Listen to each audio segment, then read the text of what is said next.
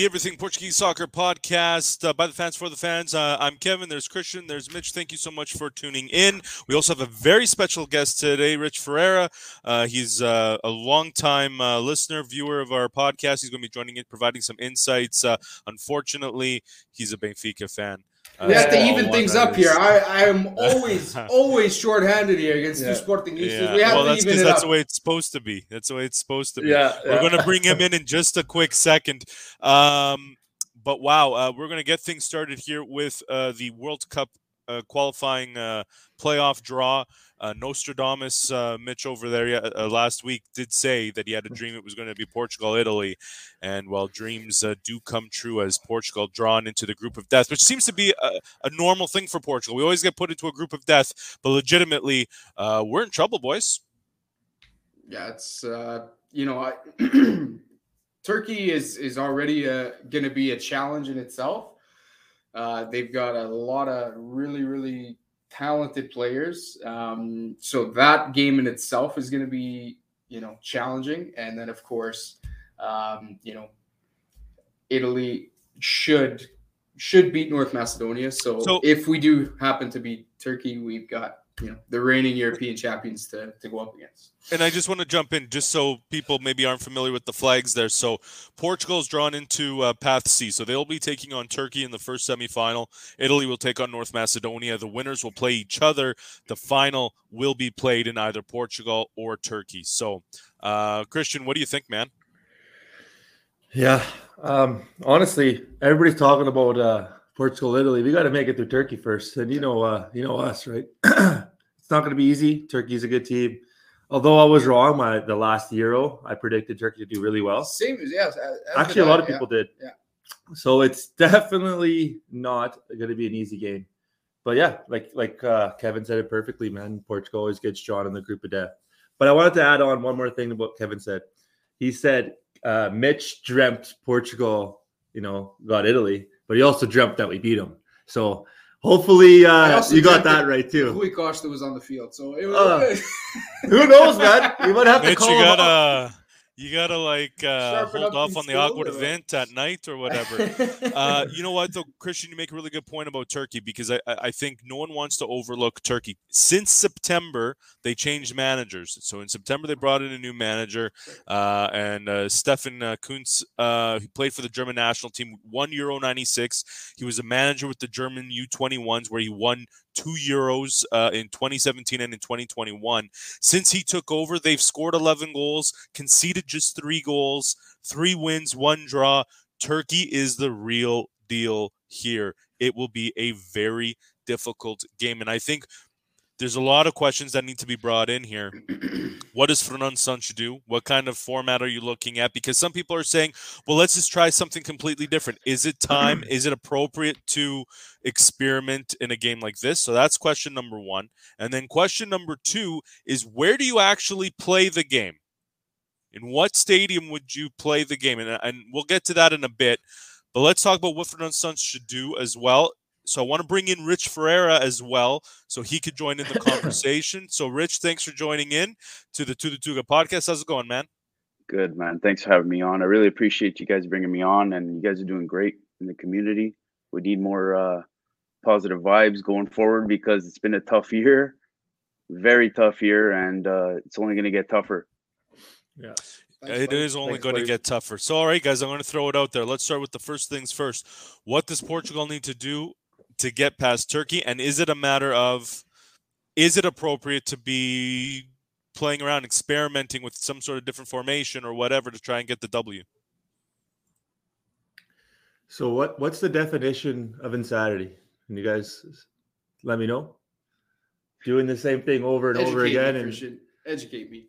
yeah, doing the same thing over and over and hoping for a different result. So uh four three three, you know, uh is not working, especially since Mitch. I don't want to take away from what you're what you said. He said it right. The you know we didn't play we don't play good with uh you know the three at the back, the three Against four the three three the back, again yeah. yeah against the so obviously the four three three against the you know the three four three is uh, not working. So I think for this for this particular game, yeah, we do have to change. Whether it's new players coming in, new different tactics, different formation. So, in my opinion, something something's got to change. I don't know what you what you guys think, but that's my opinion. Richie, what well, do you think, buddy? luckily, Turkey plays a flat four and not three in the back because yeah. we seem to struggle with that, right? As you guys well noted there uh, on the last podcast.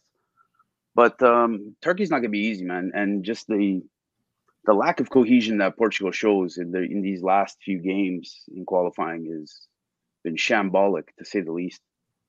And they're they're going to need to find the right remedy to uh, to get a win, and then and then you got the tough task in the in the follow up game if we get through Turkey. Yeah, and they've got a talented group of guys, man. Calhanoglu from Inter used to play for AC Milan. Uh, got transferred to Inter. He's he's always been a great midfielder. Yilmaz from yeah. Lille is yeah. there too. Like they've got a very talented squad. Yeah. Now, uh, Kev Kev alluded to the fact earlier that we all know they had a, a pretty piss poor Euro, which I think was all to our surprise. I know you and I talked about Turkey being potentially being a little bit of a dark horse. They they didn't end up being that dark horse. Yeah. They got they got ripped apart a little bit uh, in the Euro. Um, they did get uh, beat. I'm just looking here at their past results. September 7th, they lost 6 1 to the Netherlands and they tied Norway 1 1. They beat Lat- Latvia 2 1 and then they beat Gibraltar 6 0 and then Montenegro 2 1. So they've had some really up and down kind of results. Um, but it's um, mata mata, anything can happen, man. Anything can happen in a. But okay, so like you this. said they lost that one game. They lost. They lost six to one to the Netherlands, and then they tied one to one, one one with Norway. So I wonder if that loss against the Netherlands was under the old coach, right? Because they haven't lost under their new coach. They haven't. If they haven't lost under their yeah. new coach, then then that then their their coach was probably sacked after yeah. the six one defeat. Yeah. Yeah. So yeah, and then like I say, no mata mata, anything can happen. But we do have home home field advantage, and Kev, you alluded to this. The big question is, where do you play? Where do you play these two games? So let's let's let's talk right there. Estádio da Luz. Uh, I said it last week. Uh, to me, it's the best stadium in Portugal. Uh, shitty team, but best stadium. Um, Portugal's lost their last two games there. 2 1 to Serbia, 1 0 to France. Uh, they also lost against Turkey uh, in 2012 in a friendly 3 1 at the Estadio de Luz. So I think that right there, that right there, it's a no go. Um, so then I think logically you look to Porto and you go to Estadio de Dragão. They lost the opening game in 2004, 2 to 1 to Greece at Euro. But since then, it's been a 10 game unbeaten streak, including a 4 1 win over Croatia in 2020. So I think the decision is pretty simple. You play the games up in Port. I mean, I, I, know what you're saying, and on paper that looks good. Here comes and here I, comes the Stadio Alvalade. Here, here and, comes. No, no, no, no. And I, but I'm and I'm all for not playing at the Luz. I'm, I'm, I'm, with you there. Uh, no, but all jokes aside, I don't think you know that's what we should be looking at. We should be looking at what we talked about. What I was mentioning earlier was is the formation we're going to play. You want the game in Ladia, or Aveiro, or actually Kazagish. You guys got to say anything about Kazagish? No, no, but we got to really concentrate on how we're going to line up and what players we're going to call up for this because like i alluded to in the last few podcasts we had 16 changes in two games. What's our identity? That's a big thing for us. What's our identity? How are we going to go about this? Um, manchester united just got you know a, a new coach and one of the main things he was talking about is the players got to know what their role is and i don't think we have that in portugal. I don't think i don't think players know their role in, in portugal and I think they're stuck between two generations where before Portugal was a very defensive, hard to break down, downside, and now they're trying to transition into a, a different style of play. I feel like they're lost. I think that's what we got to concentrate going on these two knockout games. I would agree with that, man. I would, we've always talked that Portugal doesn't have an identity. Mm-hmm. You know, uh, Fernando Santos was talking after the you know after this this draw came out. He was saying, "I wish the games were in December." I think there's too much time. And to, to, to me, that that there's a point to that. There's a point to that. Yeah. Um, you know, um, he he wants to he want he feels like the players are are hungry and because you you kind of lose a little bit of that you know with with three four months you lose a little bit of that garra that, that they have you know they, they just got humiliated at home you know he wants to get back in there right away. So there, there's there's a point to that. But I also, on the other side of that, I think having some time could could potentially be a good thing for him to try to readjust his thinking a little bit and really take some time to figure out what the hell he's going to do for these two games. Or he overthinks it and he has too much time to overthink it and then becomes a problem. But i also think it's a wonderful time for jota to you know prove himself as he already has to uh, get join the national team as christian smiles. He knows. The other jota you got to be very specific. That's right. Well. the, the, celtic, the celtic jota, jota. Yeah, the celtic yeah. jota who uh, should be on the national team the guy is a beast right now yo i wanted uh, to add, can i just add on to that i'm going to pull it up real quick jota just came amazing up. i know so he just said this. I, I thought I'd, I'd add on. Okay, he's right here. So he said, Não sei o que o Benfica estava a pensar, mas a minha família está feliz. I'll translate. I don't know what Benfica was thinking, uh, but my family's happy in uh, in Celtic. I don't know what you and right. uh, Mitch and Richie thinks about that. listen, guys, uh... listen. Let me just chime in here. This guy was given his opportunities left and right, week in, week out. He didn't. He didn't. He didn't. Uh, he didn't make the most of it and then he that's that's what happens, right? So he got his chance now. He's got more playing time. He's playing well. Let's get real. It's the Scottish league. Let's not get uh, mm. let's go, let's not get too excited. But alluding back to Portugal and the lack of identity, what bugged me the most about that loss to Serbia was the fitness levels of our team. Fitness levels were they're not they're not there at the highest level for some reason.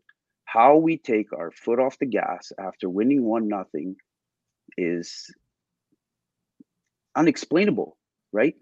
And same thing goes with Jorge Jesus. I see I see Benfica, they they press first five, ten minutes, everybody's excited, everybody's got full energy, and then it, it all just seems to dissipate, and then we just kind of start relaxing, start defending, you start ball watching, you start getting narrow, you know, you start playing back behind your own half, like you guys noted when uh, Cancelo didn't uh, pass half, right? stuff like that needs to change. The fitness levels, the mentality of pushing forward, even when you're up one nothing, keep going. Right, the best defense is offense. Right, like the old saying. But Richie, how much of that is the players' fitness levels, and how much of that is the coach implementing the tactic of when when we went up one nothing? Okay, let's sit back, let's defend, let's because we they were good with a one nothing win, they were good with a tie. So part of me thinks it's it's Fernand Santos saying, okay, mm-hmm. now let, let's, let's yeah. drop back, let's sit back, let's let's just defend, let's hold the result, right? I think there's there there is a, a, a good point into the fitness levels, but I also think there's the tactic there that the that Fernand Santos because he likes that. He likes that style. He likes to sit back. He likes to invite the the plays because he, he likes to play the counter attack. And and I actually said when we scored first, I actually thought it was a good thing because I thought that that fell right into how Fernand Santos likes to play. But then to Richie's point, did they were they just lacking the energy? Because normally, yeah, in a perfect situation, that's how we're most dangerous. We've got one of the most lethal counterattacks in the world. We've got so much speed, but we weren't able to we weren't able to make it happen. So was it was it the fitness levels or was it just poor tactics? Like I, I don't know what what the answer is. I, I honestly think it's what you said, Mitch. I think it's the coaching because I alluded to this last on the last podcast. If these players were showing the same, you know, outtake on their teams, if they looked like they lacked fitness on their teams, you could say that. You see these exact same players, and again, I mentioned this last podcast, literally become the best players in the world in their position. Like you, you, you go player for player. Most of those players are some of the best in their position in the world. They know what they got to do on the field. Then you go to Portugal, and it's completely different. And I know I alluded to this again, but I'm going to mention again because I feel like it's so important. After that Ireland game, he's like zero zero is the same as five nothing.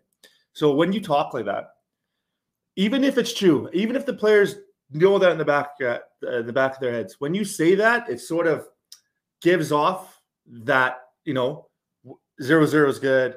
You know, let's hold the result kind of mentality yeah. instead of go there for the kill kind of mentality. That's right. And it's efficiency. Like said, it's efficiency. And uh, you like there's certain things that you know uh, as a coach that are, are facts, but you don't implement that to your team because then you know the, the team feeds off that. And uh, you see it in Portugal, man. Like like you said perfectly, Mitch. When we went up one nothing, they were like, okay, it's time to defend. Instead of no, let's go get the second. No, let's get the third. No. and that that's where I feel like the coach is lacking, man. And yeah, that, that's Okay, where that's but- where I sit on it. I, I, I don't want to beat a dead horse here and, and, and have this continue on and on and on. But I will say this you can't, there is at some point, you can't just be playing all out attack and all out offense all the time. You have to also play smart in the sense of what's the risk reward here, right? Now, I'm not saying they scored their first goal two minutes into the game. There is no reason why they should have immediately gone defensive and just start playing back because there's still 88 minutes to go, 100%. You still got to, you know, play strong and, and all that for at least for a certain period of time. If he were to decide, you know what, second half we're going to play a little bit more defensive, a little bit more conservative, sure, no problem. Because at some point, what you don't want to do is you're going all out on the attack, then you're opening up yourself to the possibility of giving up the counter attack and all that, right? You don't you don't want to make that happen. So there is some strategy there. I do think it's a little too conservative on France's Yeah, side yeah. for sure, but there you can't go all out attacking either. Yeah, for sure. And like uh, you, ha- you just finished off what you said perfectly. Uh, I feel like it's okay to be conservative sometimes, but I feel like Fernando Santos is too conservative, and that, that's what happens. So He's a little bit too conservative. this is so the, the two games that we're going going in. There, there's one big difference between the last two games that we played against against Ireland and, and Serbia, and that's that un empate não serve para nada. We can't tie these games to get through. And mata mata, we have to win. It's a have to win. Do you think that that changes Fernando Santos' strategy? Because as you said, he went into the game against Ireland with the mentality that a nil-nil draw was the same as a five nothing win, and we went into Serbia knowing that either a win or a tie would get us through. Do you think the fact that these are two must-win games? Do you think that that changes his mentality and his his tactics or his strategy? I feel like it's better for Portugal because we have a lot of game breakers. We have a lot of big game players. I feel like these guys are going to be up for it. I, I, I really think so. I think that, in my personal opinion, will benefit Portugal compared to a game where they need to draw. We have guys like Ronaldo. He he fucking lives for those moments, man. We we all know throughout his whole career, he loves Champions League knockout football. He loves anything where the spotlight could be on him. He fucking gets up for it, and he he he usually shows up. So I think in that aspect, it, it is that that difference is good. And knowing that a lot of these players, even guys like Bruno, I, I didn't even think about this, could be their last World Cup. By the next time uh, the next World Cup comes around, he's gonna be 32 years old. With the amount of talent that we have coming up, it's not guaranteed for him. So there's a lot of big game players that are going to be up for these knockout mata mata jokes. So I, I think in that you, Rich? aspect can help.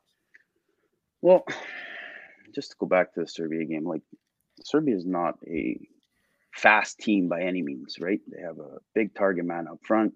They like to play the aerial ball over past the midfield, play direct, and that's how they beat us, right? So it's it's a matter of we have to control the ball better in the midfield, right? We have the players to hold the ball. We have we have the players to spread the ball vertically to get get forward fast in those indirect false forward positions.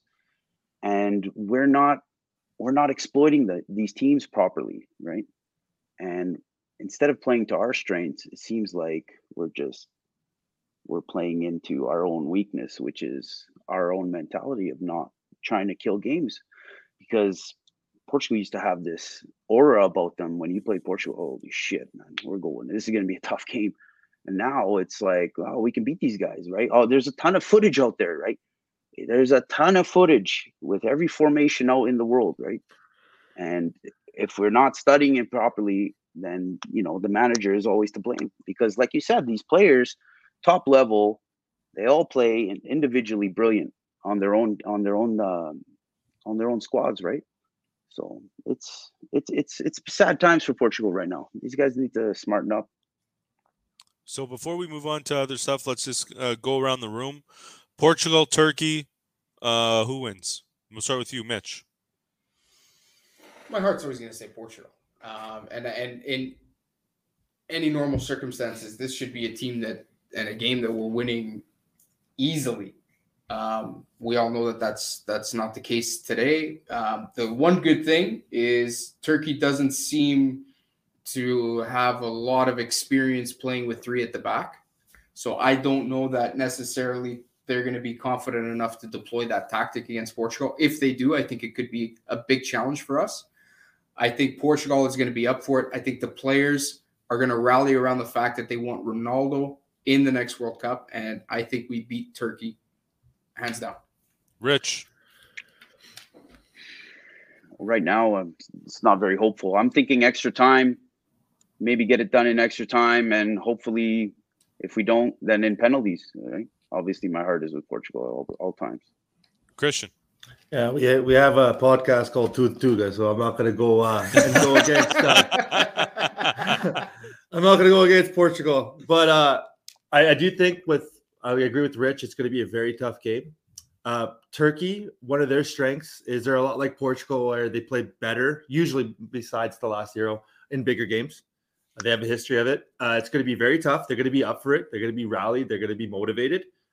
I think it's not going to be easy. I think that we can get it done in extra time. I think so. I think it's not going to be one of those blowout games. I hope I'm wrong. I hope I'm wrong. Maybe it's just that hangover from the Serbia game talking.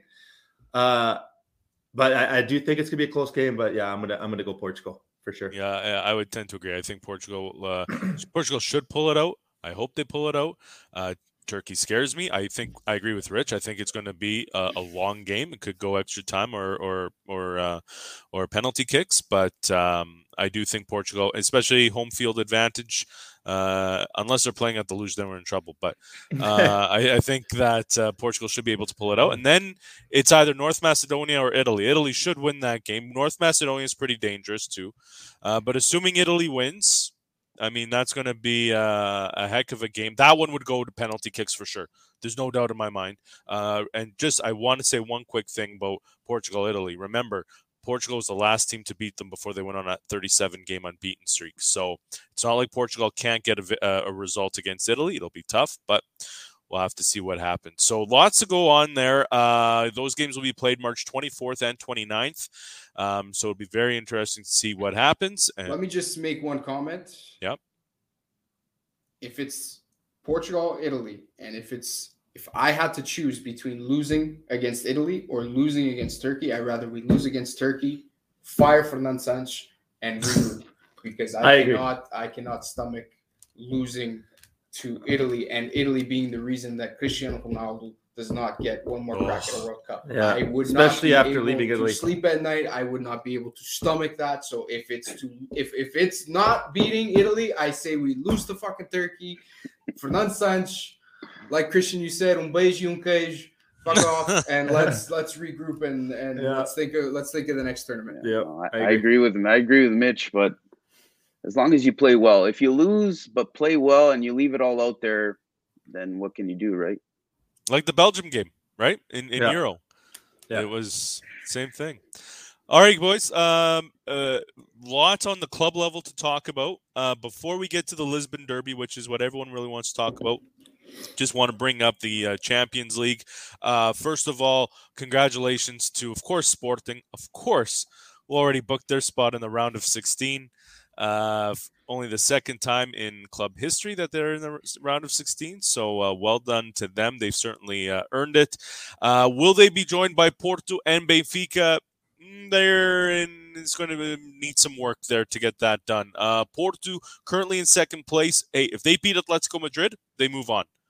Uh, but a draw they'll need AC Milan uh, to uh, draw or lose against Liverpool for that to happen. And then there's Benfica, um, which actually they're they're kind of in a pretty decent position, even though they're in third, because uh, Barcelona goes up against Bayern Munich.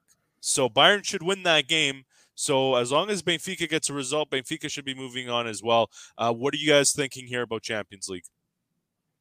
Um, yeah, well, I gotta I gotta say, man, um, Ruben Amorim is you know, and I was a critic of him uh, when he first went there. I'll, I'll, be the first one to say it. I'll take it on the chin. I thought it was expensive. I didn't even know who he was really. Uh, I knew who he was player level, but coaching wise, thank God I, you I, have such a great president that really.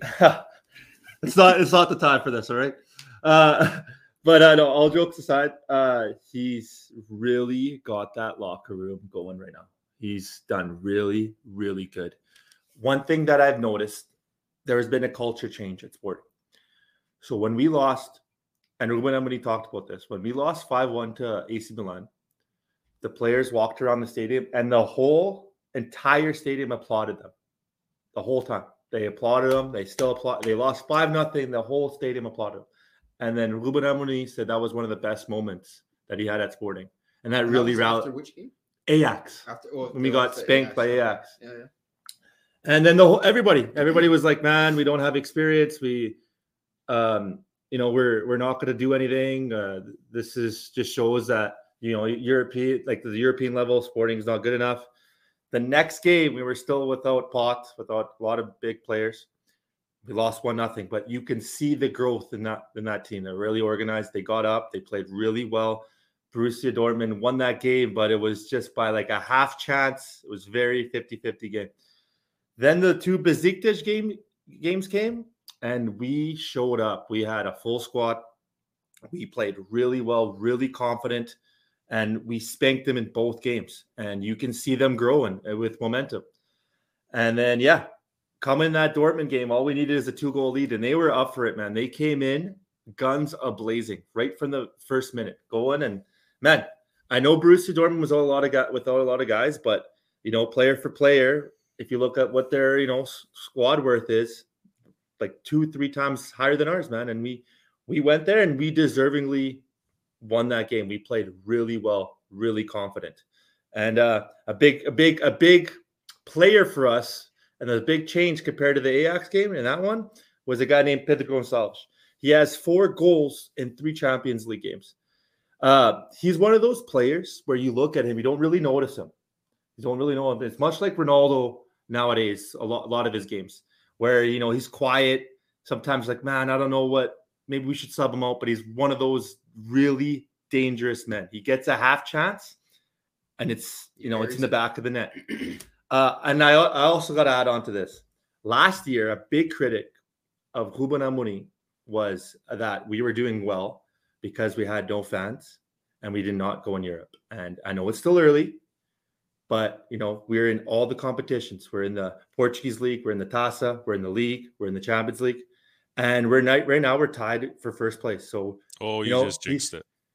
it's okay. It's okay. But I'm just saying it's a long season. Anything could happen. But you know, this guy's definitely punching above his his weight level, and we're doing really, really, really well. And you know, obviously in the round of 16, there's a lot, a lot of great teams, but Sporting's not going to be easy to knock out, man. The way they're playing, they're very united. They're very there's a big togetherness. We're very hard to break down, and we have guys, you know, up front that can that can score. My concern with Sporting at this point, and I'm gonna give all my Libertines credit. You guys played played really well. Full credit to you guys. Uh, and I, I don't. Uh, there's nothing more than I love than seeing uh, Germans losing in Portugal. So even if it's the Sporting, I will I will be cheering.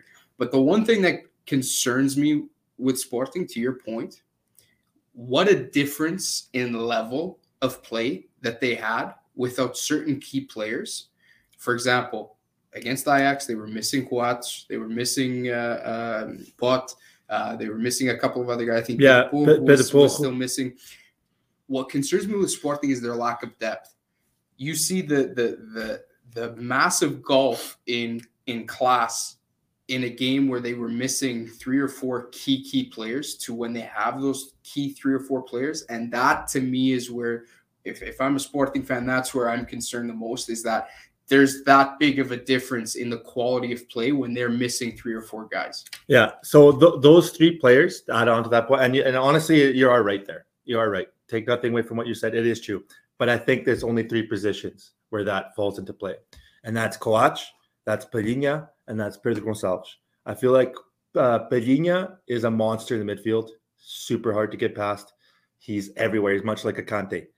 Uh, and Coates, is the leader back there. You've seen uh, Sporting without him against Ajax uh, where we have a lot of young guys back there. He's sort of the leader. They call him El Patron for a reason. And then Pote. Pote is our main goal scorer. A guy like Paulinho, he's just he's very great off the ball. You got to really understand uh, soccer or football uh, to understand what he brings to the game off the ball because he's he's everywhere. He's working. He works for the team, uh, but he doesn't score. He doesn't really score. Let's call it how it is.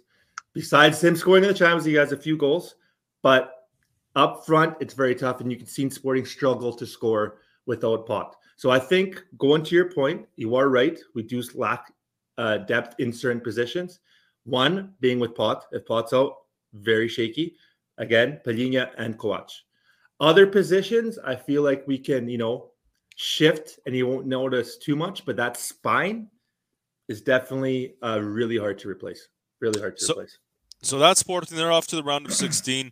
Uh, the one that's really interesting right now is obviously Benfica. So again, uh, you can see here on the screen they are currently in third place. They've got five points. Barcelona second with seven. Uh, Bayern Munich. I mean, they're just running away with this thing. They're perfect five and no, 15 points. But Benfica uh, has the luxury of playing Dinamo Kiev in the final game. Barcelona versus Bayern. So assuming Bayern gets the job done, wins that game, all Benfica has to do is pull out a W against Dinamo Kiev Rich, is it possible? Is it going to happen? Absolutely. And it's in Lisbon too, so there's no excuses. We should have won the first game. The referee really didn't let us. There was a few missed calls there, a red card issue. Like there was, it was unbelievable. But anyways, no excuses. We we're gonna beat them. We have to beat them, and we need Bayern to do us a favor. And I can't see Which why not. It'll be in Munich, right? It'll be in yeah. Munich, so it'll be tough for Barca and it'll be tough for Benfica. Let's get real. It's it'll be a lot of pressure, but we got the fans behind us, and we got to get the W. Simple as that. Mitch, I agree with Rich. Uh, I mean, there's no reason why we, we shouldn't be beating a, a team like Dinamo. I know we had, like uh, Rich mentioned, we had some issues in the in the first game, but you know, I, have been Im- impressed with uh, with Benfica this year. You know, even even in the games, and I mentioned it here, even in the games against against Bayern uh, you know, we we did not look like a you know a, a small-minded team. We did not look out of our realm playing against even a team like Bayern, who right now I think is is uh, arguably the best club team. Um, you know, next to you know your Man Cities and whatnot. I mean, their their their class is just on another level. So you know, the fact that Benfica, you know, we did beat Barcelona three nothing. Even in the last game, we actually should have beat Barcelona one nothing if it wasn't for Seferovic. Is just unbelievable miss. I mean, I, I, I mean, I, I think I was, I think I sat in front of my TV with my mouth hanging open for for a solid five minutes. Just, I could not believe he missed that that uh, chance at the end of the game. If any of you guys have not seen it, if you go and watch the the uh, the highlights from from Benfica Barcelona in the 92nd minute, Seferovic misses. I mean, he does everything. Yeah, pick up all uh, over the over the goalie. I mean, he's he's by himself. It, Too much time all he all he needs to put to do is put the ball in the back of the net, and he doesn't. Um, so you know, we we we should have come out of Barcelona with three points already. Um, I think as long as we've got a full healthy squad um, going into Lisbon, we should get the job done. And and then we're just dependent on Bayern, like Richie says, doing us a favor. I want to just, by the way, say uh, hello to all the sporting fans that are uh, joining in. So uh, it's nice. You, uh, Mitch, you said that it would even things up with Rich joining, but uh, with all the people watching it right now, it's clearly uh, all the Lions here. And I'm cheer, gonna just cheer to Jonathan. Cheers, I'm just going to mention for the Benfica Dinamo Kiev, I'm going to be in Portugal and I'm going to try very hard to be at that game. Nice. Uh, so, wow. So we'll, we'll see. It'll be, it'll be, my first uh, ever Champions League game if uh, if I'm able to make it. Nice. So you know what? I can, I can say uh, I went to a Champions League game, Sporting versus Barcelona, uh, about four years ago, uh, in Alvalade. Uh, it was cool seeing Messi play in person, uh, and uh, Jorge Jesus was the coach at the time. So, but it, you know, it's a fun experience, though. There's nothing like it, especially that first time when you hear the anthem, the Champions League anthem, you sure. get goosebumps or whatever. Um, we can't forget our friends up north, Porto. again, they're in second place right now, so feeling a little good, but they're also going to be in tough. So they've got Atletico Madrid, which is no easy task, and then AC Milan, of course, also taking on uh, Liverpool. So there's lots that can change there between second and fourth in this group. Um, does Porto move on to the round of 16, or are they looking to uh, the Europa League? I mean, I are, yeah, are they looking to the Europa League? You know what? Before I start, uh, hats off to Portugal, man. Um, three tough groups. Uh, Porto in the toughest, in my opinion. Benfica is definitely top two. Uh, Barcelona is not what they were, but they're still Barcelona. uh, and Sporting. You know, obviously Borussia Dortmund and Ajax is no easy task. So first, before I start with Porto, cheers to Portugal. I know we have our rivalries and we bust balls in our ch- in our chats and all that stuff, but you know it is good for Portugal. It shows that you know how big of our our league is has become. Definitely three big teams, and I honestly, for the first time, I, I correct me if I'm wrong. I think this might be the first time that three Portuguese teams go to the knockouts. Yes. I, I, I believe Hopefully. it's the first if, time. if they do, if it happens. So uh, that being said, going on with Porto, uh, I gotta say, man, the, against Liverpool, they lost two nothing. But man, did they have their chances? Oh. They they could have got a result this game. Uh, they they were up for it. They were a big difference from the the first game they played Liverpool. Um, I feel like Conceição uh, did that meme. I don't know if you guys see where he went and slapped all the players after the game. Uh, because man, they were they were up for it. They just got to be more uh, lethal in front of the net. Um, Atletico, Atletico is one of those tricky teams. That, in my opinion, one of the trickiest teams to read in the Champions League because they can beat anybody and they can lose to anybody.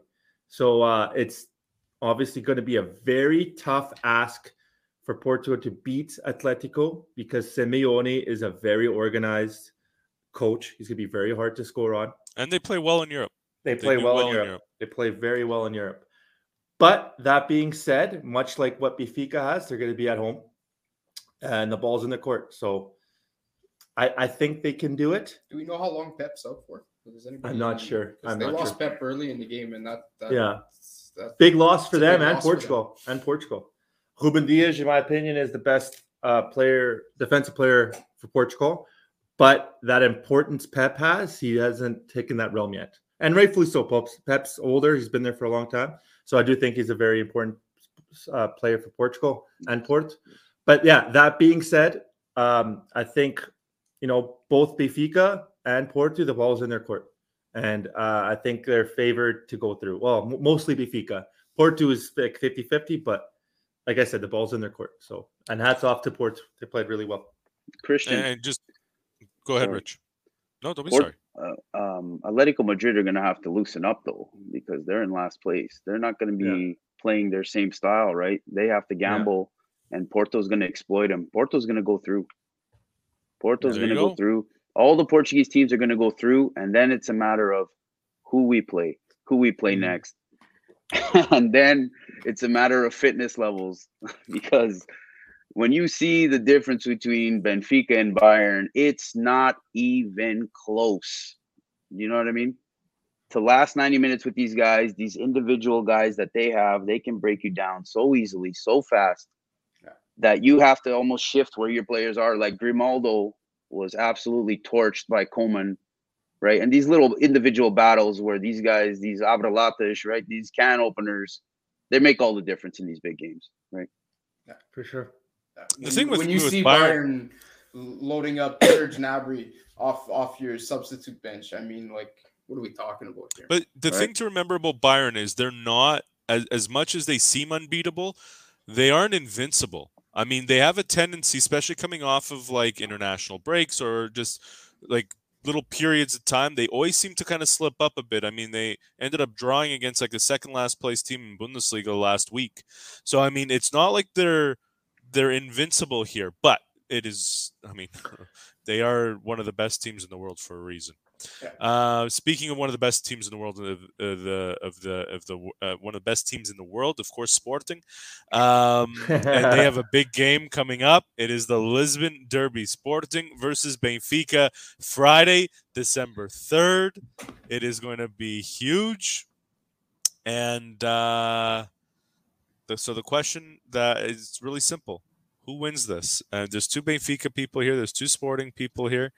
Uh, so uh, let's always be nice to our guests. So the guests can go first. So Rich, take it away. The floor is yours. Say nice things, or I'm going to boot you off the podcast. But uh, Well, Sporting got to Benfica Lisbon Derby. What do you got? I'll start with the formations right away. So you got three five two versus three five two, and uh, personally, I think Sporting do it better. Naturally, they have the the the players that that can, and the coach that can get those players playing right. So Benfica had to adapt. They had to buy a center back last year in January. they kind of had to force the situation because they realized the 4-3-3 wasn't working, the 4-4-2 wasn't working. So it's more unnatural for Benfica. But you know, the difference is that in the midfield, right, we got Weigl and João Mario. These guys can hold the ball well. They can, you know, distribute lateral, vertical, eh, all the keep possession, right? Keep that mixed possession going. But Sporting have that destroyer in the midfield, that Palhinha. He's the natural defensive mid, which Benfica don't have, which makes Sporting a little more versatile in my mind. That being said, it's going to be a tight game like always. All derbies are. We're at home. It's at the Luz. We got we got the the 12th man. It's going to be tough. It's going to be very tough. And it's those individual battles, like I always say, right? So I, I want to throw this question out to all of you on this. Uh, the game is Friday, December 3rd. Tuesday and Wednesday is the Champions League games. Sporting already guaranteed to round of 16, so they could put their full attention on this Lisbon Derby. You know that obviously Benfica wants to beat uh, Sporting because the Lisbon Derby certainly takes priority. But you also want to stay healthy and you want to stay sharp and you want to stay fresh for that Champions League to try and get into round of 16 as well. Does Jorge Jesus uh, take uh, uh, address this game any differently, knowing that he has such a huge game a few days later? I don't think he can afford to. That's right. You just can't. You can't. You can't afford to.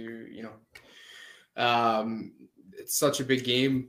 You know, he's to have to put. And this is again when when when the question of depth um, comes into play. I think we have um, depth in certain positions that that uh, you know he can make certain adjustments. Um, but at the end of the day, it's it's you know it's a derby. We need to win this. We need to win the derby. Um, and he can play. He can come out. You know whether whether we play uh, Darwin up front or Seferovic or Yaremchuk. Like there, there's depth in that role. Whether we play, um, you know, Everton or whether we go with, uh, you know, Rafa or or Pizzi or you know throw in Gonçalo Ramos in in a different position. I mean, there, there's depth there to be effective. To Richie's point, Sporting is going to be very tricky because I really do feel like they they have a little bit um, more versatility. And no, they're they're a little bit more dangerous in certain situations. You, you can go ahead and say that they're a better team. Yeah, go ahead. Say team. they're not. Yeah. They're not a better team. they're, they're, they're, not a better. No, team. that's what you meant, though. We all understood. They're they're they're they've got certain certain things that that could harm Benfica, and we've seen Benfica be vulnerable a few times this year. Um, and and and Sporting have a couple of of different shoves that they can they can use to to really to really hurt Benfica. So Benfica has to be careful. So Jorge Jesus, this is going to be a very much a tactical battle between Jorge Jesus and Ruben Amorim because they they play two very similar styles. Like Richie said, Sporting is is a little bit more. Uh, they have a little bit more experience in playing that uh, that you know three at the back, either three five two or three four three. Uh, they they they've got a little bit more experience playing that that role. Jorge Jesus is is just kind of getting these players into you know into the the the groove of playing that that role. So it's it's really going to be very much a tactical battle. Um, but at the luz, at home, you know, last year without fans, you couldn't talk about the 12th man uh, in a in a derby. Uh, it, it it makes a difference, man. It does make a difference. So it it's going to be a, a tough game. I think Benfica gets a one goal victory, whether it be one nothing, two one. It's going to be a one one goal victory for Benfica. That's my prediction. Yeah. Um, one thing that Ruben Amorim, and just uh, to add on, putting Portugal into there, is that they have an identity. The players know their role. They know what they got to do. Uh, he does not shy away from the three-four-three. Like you, like uh, Richie talked, you talked. They they have they they're better at that system because he does not shy away from that system. Uh, he's been criticized for it, like, oh, why don't you switch this? Why don't you switch this? Why don't you do this, that, this? No, he he he sticks to his guts. So in that aspect, I do agree with you guys. He is in terms of the three at the back. I feel like Sporting has the edge a little bit just because they don't shy away from it. Uh, but individual stats, I think that all goes out the window in a derby. Derby games are different. Doesn't matter if Benfica is in 12th and Sporting's in first, or Benfica is in first, Sporting's in 12th. Derbies are different. Uh, it's it's all out the window. Players are up for it. Much like what Portugal is going to experience with Turkey and Italy. It's just a different taste, different different feeling. Uh, I I personally think it's going to be a lot like the Porto game. They're going to cancel each other out. I could see a one-one or a zero-zero. That's kind of I, I I'm know it. too. I know it's not the sexy answer. Uh, obviously, my heart wants Sporting to win, one nothing, and anything can happen in a derby. In a derby, but I do think it's going to be one of those games where they cancel each other out. It's going to be a, a one-one or a zero-zero. But you know, I I- I tend to agree. Like I'm thinking about a one-one scoreline. But man, oh man, Sporting and Benfica, they just have a history of it is just throw everything out the window and it becomes like a goal machine and everyone scoring goals and Yeah. it turns out to be this like stupid game uh, which is entertaining for the fans of course frustrating for coaches and so forth uh, but i do think though that um, there's a lot of play here i think sporting is going to be a little bit looser in the sense of you know they're feeling a little bit more confidence are already through to the round of 16 this is going to be a big week for benfica big couple weeks for benfica uh, but i still think it comes away with uh, with a draw and you know And can I just add one more thing? I don't think this. Well, every point counts, but I don't think whoever wins or loses, the season's over by any means. I feel like it is a obviously every point counts, but it's a long season. Uh, Yeah. I, am to go out and say, like, I know for me, putting my uh, bias aside, my heart aside, it is another three points. Uh, Benfica Sporting, although it hits different, it is a derby game, and it's one of the most beautiful derbies in the world. I'm very excited for it. Um, it's three points, and them losing three points for either Benfica or Sporting against these guys and Maritimo is the exact same thing. So I don't think whoever, whatever happens this game, it's gonna, you know, like make them win the the, the cup or not. I think it's just another three points. So I just thought I'd add that. It'll be pretty interesting. A lot of fun. Uh, final thoughts uh, go around the room. Uh, Mitch, Final thoughts overall on um, anything, whatever. On anything, yeah, no. Um, you know, obviously a, a big week uh, for for multiple reasons. I think Christian hit hit the nail on the head. I think uh, as Portuguese soccer fans as a whole, we've got a lot to be proud of. We've got three teams battling it out uh, for the round of 16 of Champions League. That's a wonderful, wonderful thing to see. It only speaks to you know the quality of uh, of the football in Portugal, and you know I think uh, you know Jurgen Klopp is a you know admittedly a big fan of the Portuguese league. He said it many times, and there's a reason for it. And I think we all see it. That's why we're doing this podcast.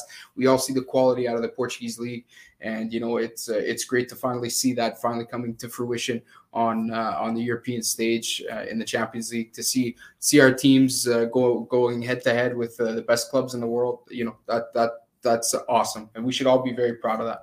So on a club level, I think it's uh, it's been a great week. Obviously, at the international level, we're still all you know very frustrated with the situation with Fernandes and and where we find ourselves having to to fight it out uh, to be in a World Cup that we should have easily been automatically qualified for. We weren't. We're we're in the situation where we have to fight for our lives against arguably the best team in the world right now, Italy potentially, and uh, you know that's frustrating for every every Portugal fan. So um, you know we're gonna have to see what happens uh, come March, but we're you know we're all obviously rooting for Portugal but we'll uh, we'll see what happens. So some big weeks coming up, uh, some big things coming up. Our players continue to do well. Jota got another brace uh, for Liverpool this morning. He continues his big form.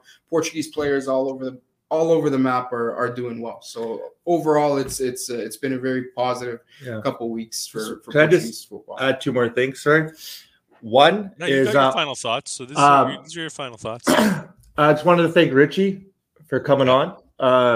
When we started this podcast, uh, we were really passionate about Portuguese soccer, and one of, and for me personally, one of my biggest things is to have my friends come on, and we that's what we do, man. We talk soccer. We we love it. It's our passion. We it, it runs our life, at least for me. And uh, I just wanted to again thank Richie for coming on. We really appreciate it. Really appreciate the support. Appreciate everything, man. And thank thank you again, man. It's, it Hey, means man, a lot no to us. problem. coming I on. wish I could do this full time, my friend, but it doesn't pay the bills, right? For sure. Uh, and another thing, I just want to ask you guys one more thing before we wrap up here. Uh, do you think uh, Pedro Gonçalves gets called up for the knock knockout stage? I mean, he has to. What are we talking about? He, has has to. to. right? Like, what are we doing here? The guy's And- in form. It's all about who's in form. And it, I, I don't want to, pick. and I don't want to. I didn't ask that honestly, I know you guys are gonna roast me for this, but because he plays for Sporting, but I'm mo- I'm mostly asking that because he got zero minutes in the Euro, and it was a big topic for us, and I feel like, you know, that's that's a big question mark for for Fernando Santos. Do you call him up? Do you switch it up, or do you stay with what you know for the two knockout games? How much time do we have? Because uh, do we want to jump into this? I mean, yeah, you know, yeah. This, he was the leading goal scorer in the Portuguese league. He's the Yes. first midfielder in the Portuguese league history to ever win the bot the the Bola d'Oro, the the Bota d'Oro in in in the Liga. This guy should have been implemented.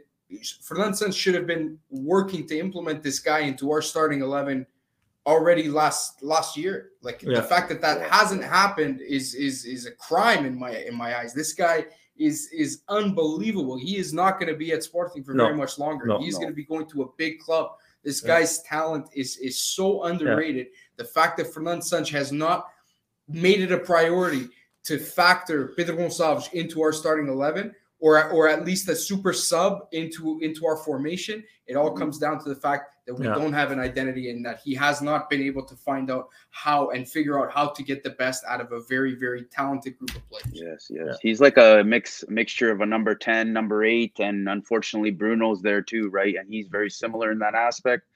And it's tough to it's tough to crack the squad, but when you're it's all about who's in form. Yeah. It doesn't matter who you play for. If you're in form, you got to get called up. You have to play and the coach has to figure it out because these guys all know how to play ball. They all know, man. right? They all, these guys I'm all just- know how to play. They got you just have to teach them which system you want them to play in. I, I- I'm just saying you're talking about putting people in form and calling them up. I mean, there's just someone that just happened to show up on the screen right now. Super I don't know how that super happens. sub. Get him in there. Uh, I love it. I love I it. love uh. Rich, do you have final thoughts, buddy? no, Mitch. Mitch nailed it on the head, man. Very proud. Very proud to be Portuguese. Everybody's playing well, club level. It's going to be a tough year in the Portuguese league. It's going to come down to the last two, three weeks, and then you're going to start doing the math and when you lost points to that stupid game, and then that's how it. That's how it always goes, right? And on the international level, again, very frustrating, very hard, very hard to see this team not excel. Um, we've we've dropped levels um, substantially in my mind. Um, Fernand Santos is stuck in time, right? You know, he's he's he's he's that that pre Mourinho era where you know these coaches just grind out result and try to try to be as efficient as possible instead of being more pragmatic and progressive and trying to play good football and exciting, attacking, fluid football, right? Uh, some would say that you know more gambling, eh, but these guys, these old timers, they're they're hard headed, and it's going to be very difficult to change his mind. And uh, we'll see if we can get the result against Turkey, and then go from there. You can't look past any game, right? Even Benfica today, we play Belenenses, the Sad. It's going to be very tough. Can't even look past this one, right? You start looking at the next games, you start planning ahead too far, and your plan gets out the window, right? Hundred percent. Everybody's got a plan until they get punched in the face. right? Yeah. Absolutely, man. Mike Tyson. uh, yeah, you know what? I, I think that uh, Portugal certainly in tough with their World Cup draw. I think that uh, we can't look past Turkey. Everyone's talking Portugal, Italy, but I, I don't think Italy can look past North Macedonia. I don't think Portugal can look past Turkey. Um, so it'll be very interesting to see what happens. It would be an absolute shame to see Portugal not go to the World Cup, especially with uh, the the embarrassment of riches that we we have on this team. Um, but it is very much a possibility.